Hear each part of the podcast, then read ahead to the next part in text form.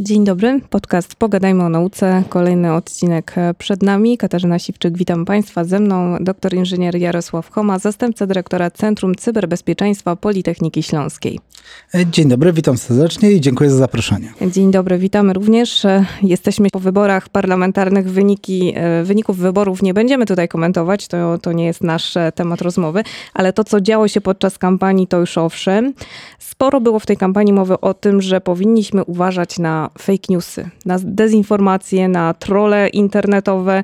Tak na świeżo, gdybyśmy mieli ocenić rzeczywiście, czy te e, kampanijne pole bitwy w sieci było aktywne i czy ktokolwiek w jakiś e, sposób e, potrafi mieć nad tym kontrolę w naszym państwie?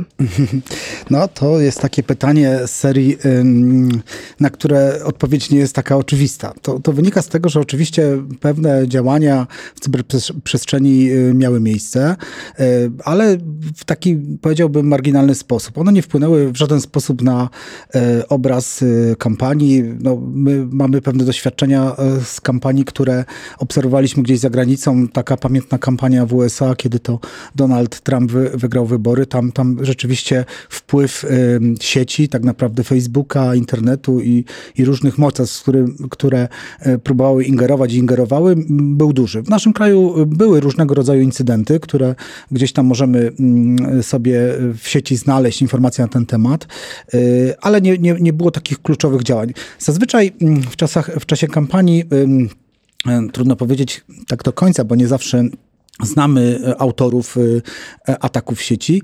To są ataki z cyklu DDoS, czyli odmowy dostępu, to, to, to, dzieje się w ten sposób, albo ten atak powstaje naturalnie, ponieważ grono zainteresowanych osób chce obejrzeć stronę partii politycznej i wchodzi na portal.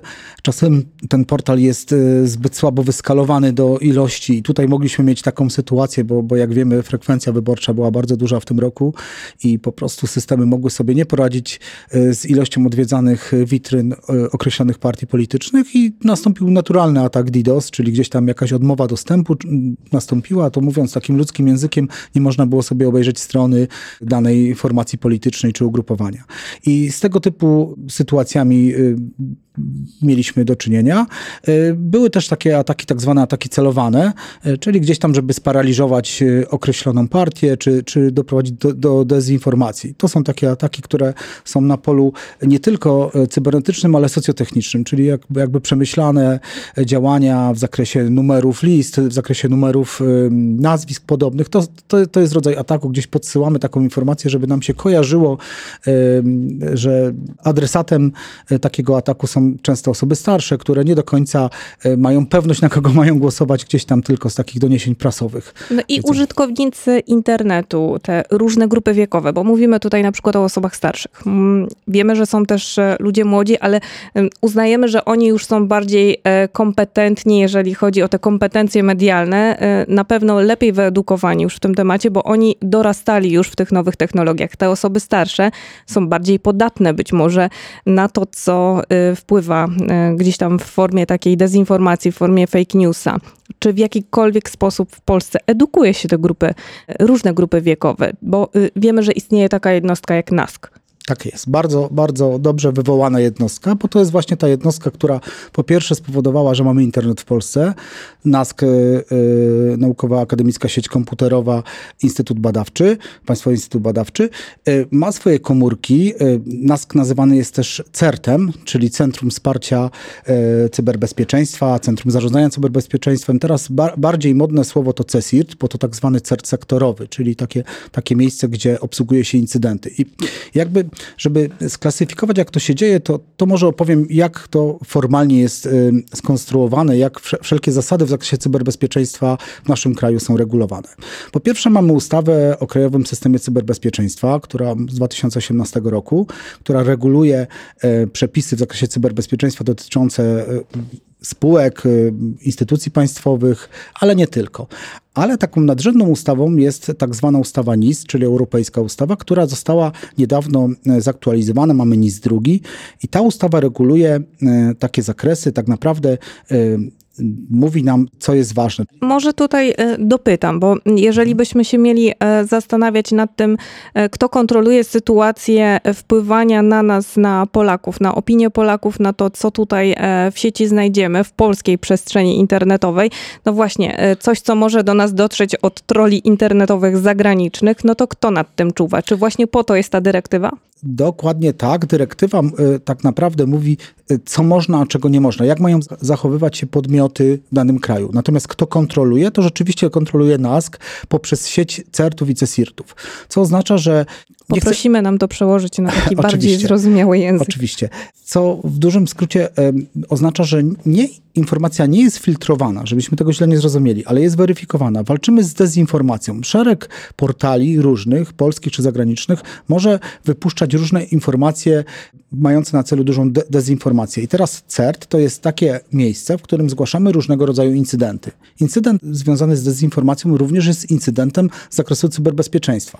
Te jednostki, w Polsce mamy tak naprawdę trzy główne CERTy. CERT Orange, CERT ABW i CERT GOV. To są odpowiednio e, podzielone e, e, strukturalnie dla różnych podmiotów. I teraz te podmioty to są podmioty kluczowe, takie jak energetyka, transport, bankowość, opieka zdrowotna i to są tak zwane podmioty kluczowe. One są szczególnie narażone na ochronę i zgodnie z ustawą NIS-2 mają podlegać y, szczególnej kontroli. Są też tak zwane jednostki ważne i to są, to są takie jednostki jak na przykład y, gospodarowanie odpadami, poczta, y, usługi pocztowe.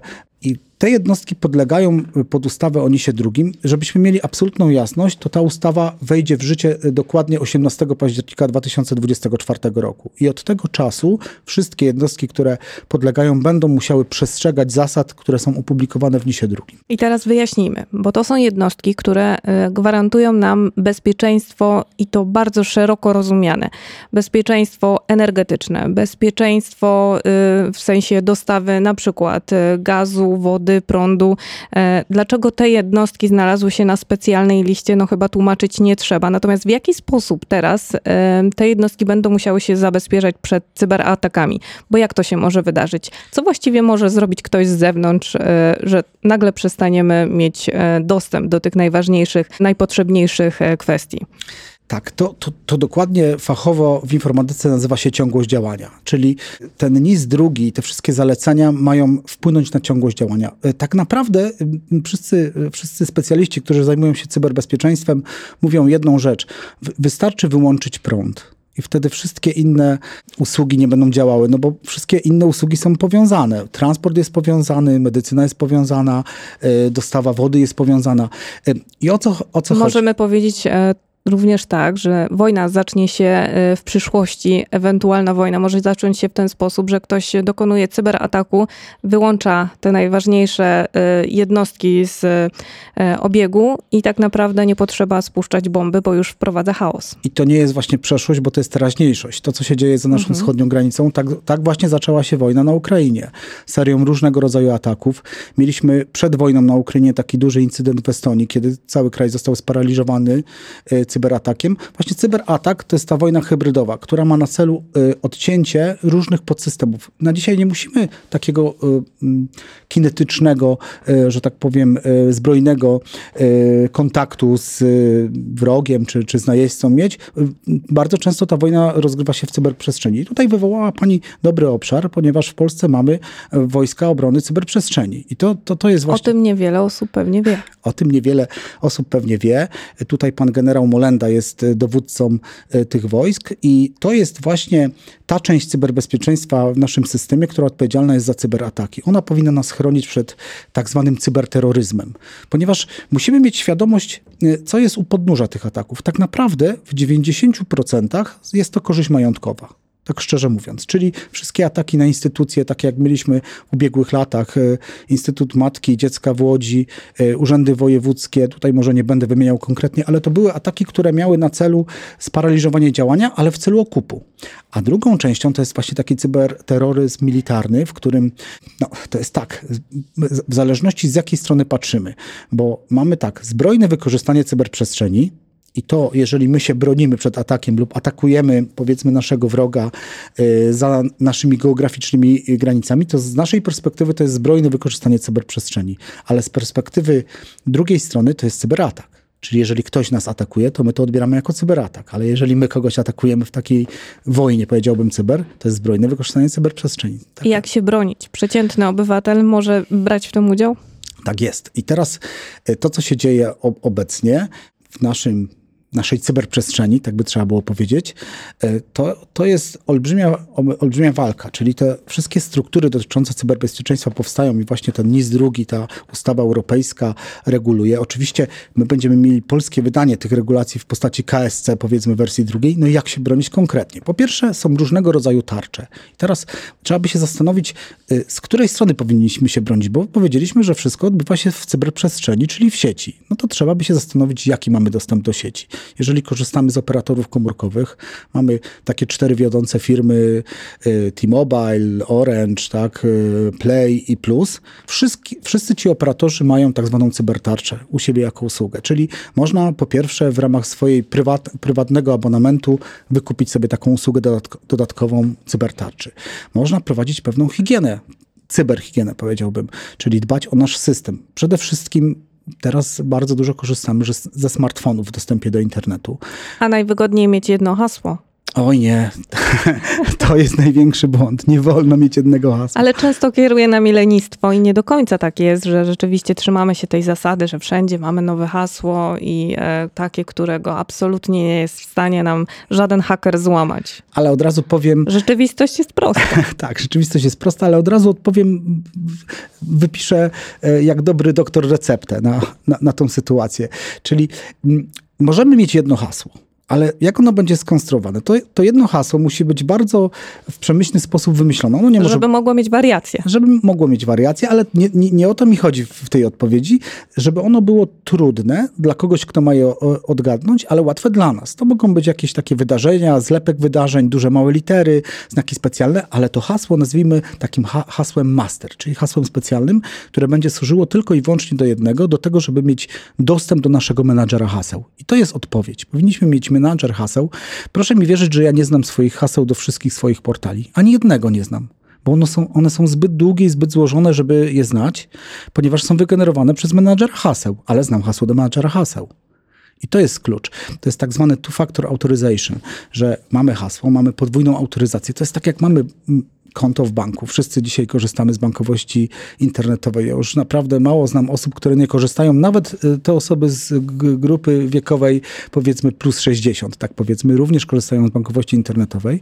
I teraz systemy bankowe, czyli te takie najbardziej sensytywne, tam gdzie coś może wyciec, no generalnie dostęp do naszych pieniędzy, do naszego ubezpieczenia, do naszych danych medycznych, to są te sensytywne systemy.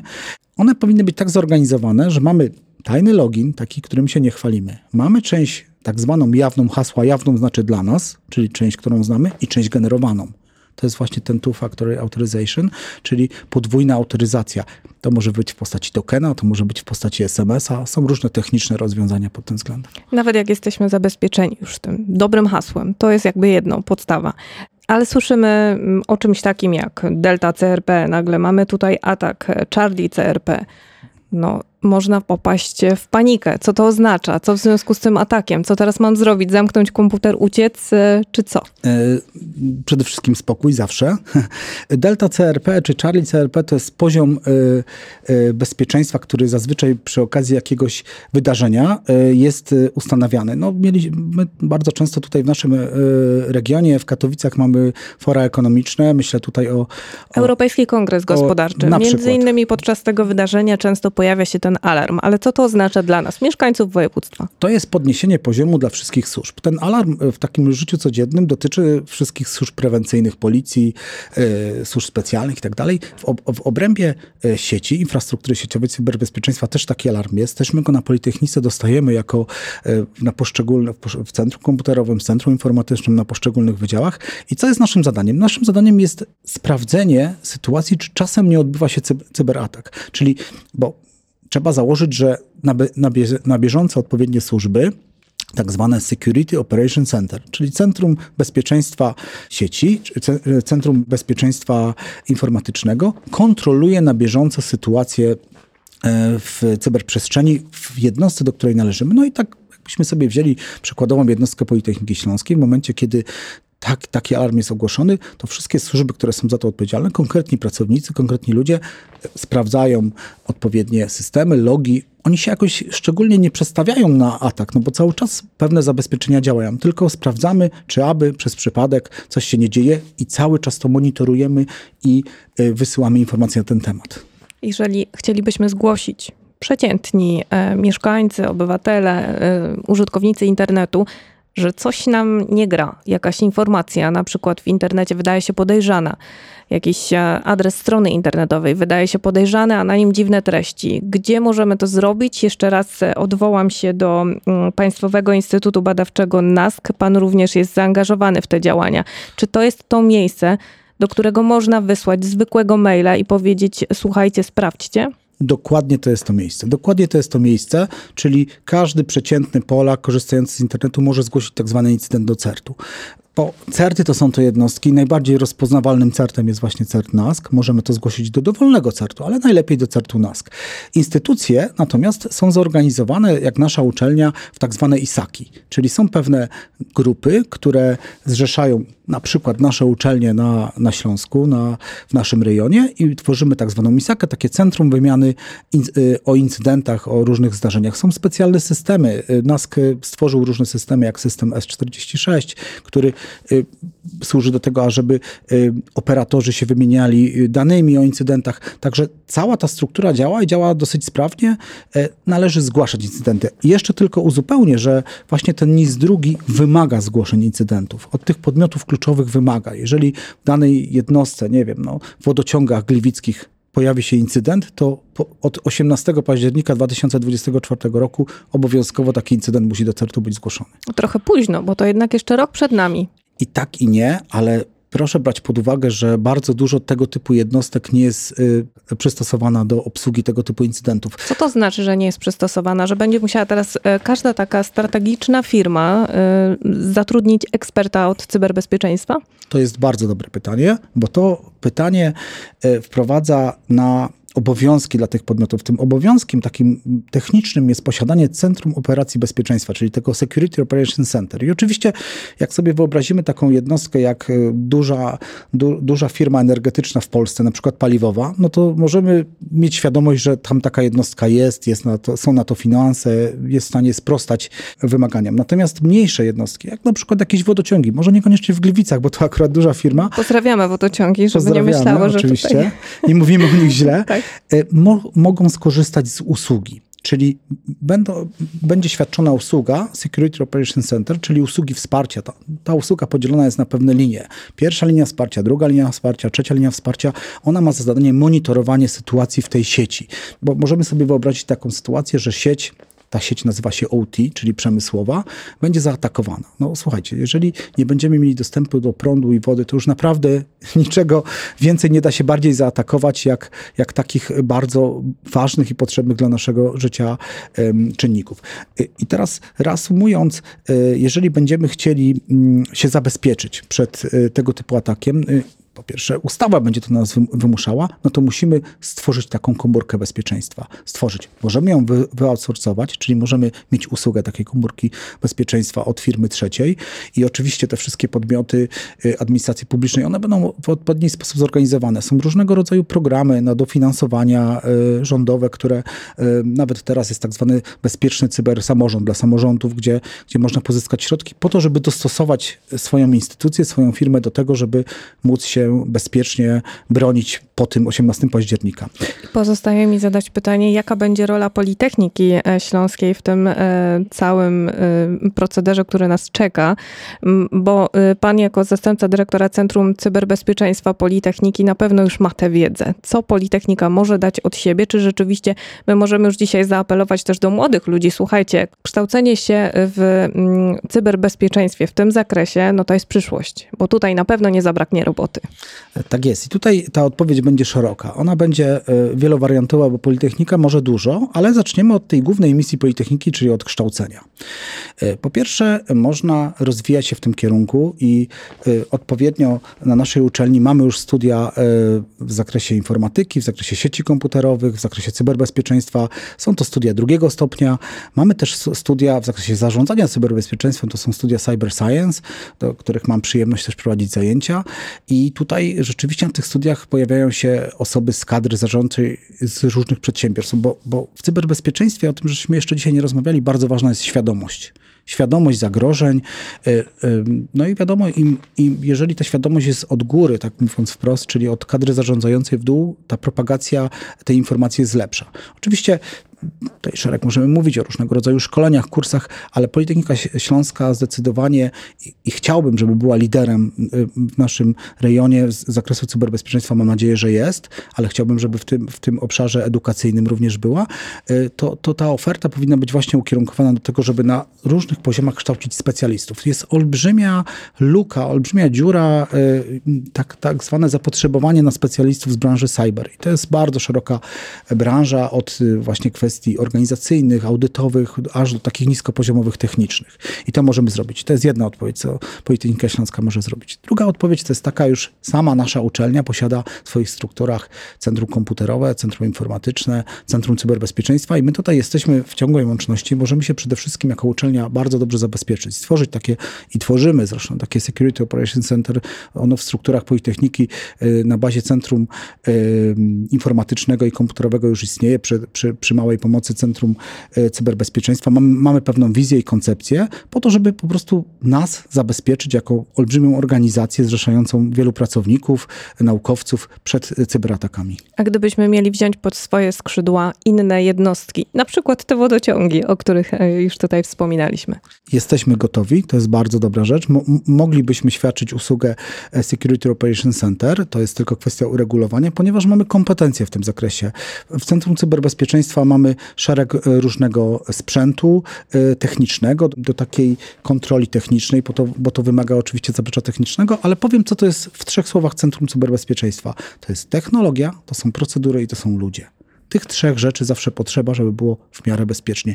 Nigdy nie będzie w 100% bezpiecznie, ale ten poziom bezpieczeństwa będziemy podnosili do góry, korzystając z usług e, Centrum Cyberbezpieczeństwa. Bardzo dziękuję za tę rozmowę. Dużo informacji na temat e, cyberbezpieczeństwa dzisiaj otrzymaliśmy e, od pana. Doktor inżynier Jarosław Homa był moim gościem. Państwa oczywiście zachęcamy, żeby każdą nieprawidłowość i każde podejrzane treści zgłaszać, między innymi do NASKU i do tych tych instytucji, o których dzisiaj rozmawialiśmy.